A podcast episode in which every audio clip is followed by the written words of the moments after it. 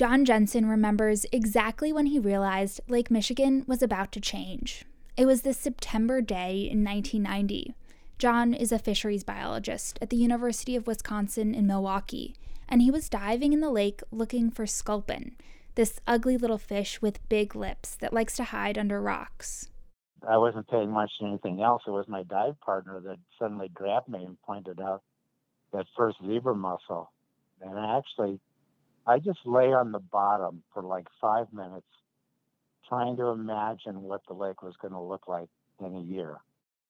Those little mussels John saw, zebra mussels, had already invaded Lake Erie, so he knew what was coming.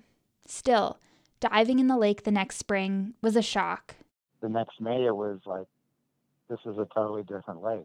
Before, the lake was murky. It was easy to lose sight of your dive partner from just a couple feet away.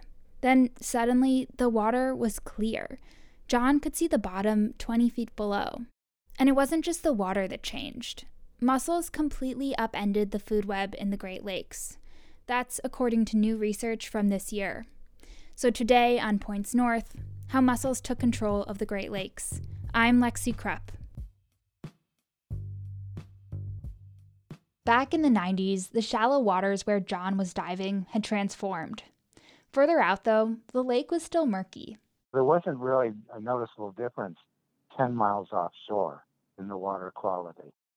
It wasn't until the early 2000s when these other mussels made their way to Lake Michigan quagga mussels. That just, yeah, then the whole lake became really, really clear. While zebra mussels tend to stick to hard surfaces in shallow waters, quagga mussels have spread across the entire lake bed. They've formed this enormous carpet that's hard to comprehend. It would be like as if somebody deforested the lower peninsula of Michigan and replaced it with some invasive plant where it just utterly changed the way that habitat looked.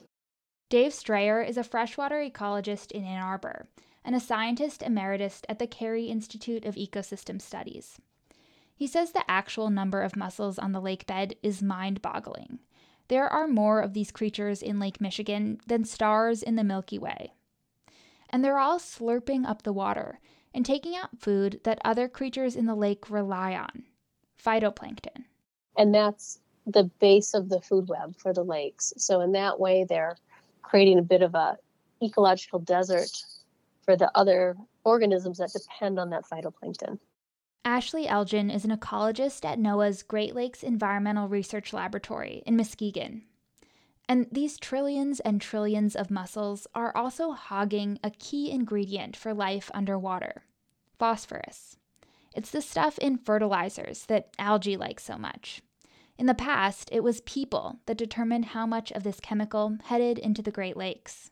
Now there is something uh, else controlling the phosphorus cycle, and that's the mussel. Ted Ozersky is a biologist at the University of Minnesota. He's part of a team that calculated just how much mussels affect the flow of nutrients in the Great Lakes. And even he was surprised. It turns out that the mussels themselves contain about as much phosphorus as there is in the entire lake. And while there's less food and nutrients for little bugs and baby fish, mussels continue to thrive. From what we can tell, in deep areas of Lake Michigan and Lake Huron, quagga mussels are incredibly still expanding. The populations are, are growing more slowly, but they are continuing to grow. One thing researchers have noticed, though, is that most of these mussels are pretty big. There aren't as many small, younger animals in the mix. So if that trend continues, it could very well be on the edge of a drop off. But we're just we're just still waiting. We keep collecting data and saying, has it happened yet? No. Okay, we'll keep we'll keep looking. But so far, there's no sign of any decline in the quagga mussels of Lake Michigan. That's this week for Points North. This episode was produced by me, Lexi Krupp, and edited by Peter Payette. Music from Grayleaf Willow by Blue Dot Sessions. And we're taking a break for the next few weeks. We'll be back in April.